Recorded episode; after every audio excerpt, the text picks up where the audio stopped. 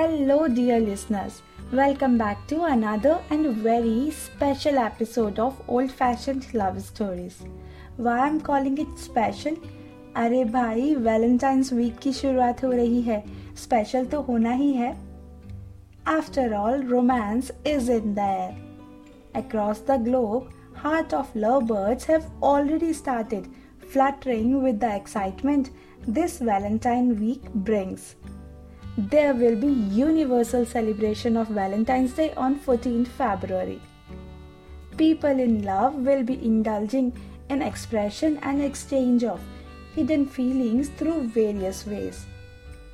Yes, cards, roses, promises, chocolates, teddy bears, and jewelry have been used to display love.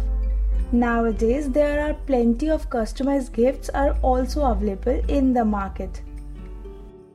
Though many people do not believe in keeping just one day to express and celebrate love, but there are others who eagerly look forward to the day and make plans to buy gifts as token of love and try to make the day extraordinary.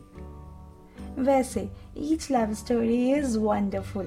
All couples, happy, unhappy, satisfied, dissatisfied, look at their relationships from a different perspective and the decisions they take on their journey with each other should be totally theirs है ना हाँ कभी कभी कुछ लोग हमारी ज़िंदगी में अहम होते हुए भी ज़िंदगी का हिस्सा नहीं होते लेकिन उनके हिस्से की कहानियाँ उनके हिस्से का प्यार हमारी ज़िंदगी में हमेशा हमारे साथ रहते हैं कहानियों की भीड़ में से एक कहानी मैं आप लोगों के लिए चुन कर लाई हूँ आज।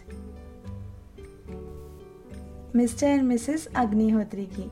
आपको पता है they are meant to be with each other अरे अरेंज मैरिजेस के जमाने में लव मैरिज की थी इन्होंने। बट अब वीना और रुपेश साथ नहीं रहते। एक सिटी में तो है, पर एक घर में नहीं। न जाने इनके प्यार को किसकी नज़र लग गई। तो चलिए, प्यार के इस सप्ताह की शुरुआत इस प्यारी सी लव स्टोरी से करते हैं। बट उससे पहले मुझे करनी है एक अनाउंसमेंट जैसा कि मैंने आपको लास्ट एपिसोड में कहा था कि आप भी मुझे अपनी कहानियाँ भेज सकते हैं और उन्हें इस वर्ल्ड के सामने मैं लेकर आऊँगी अपने अंदाज में।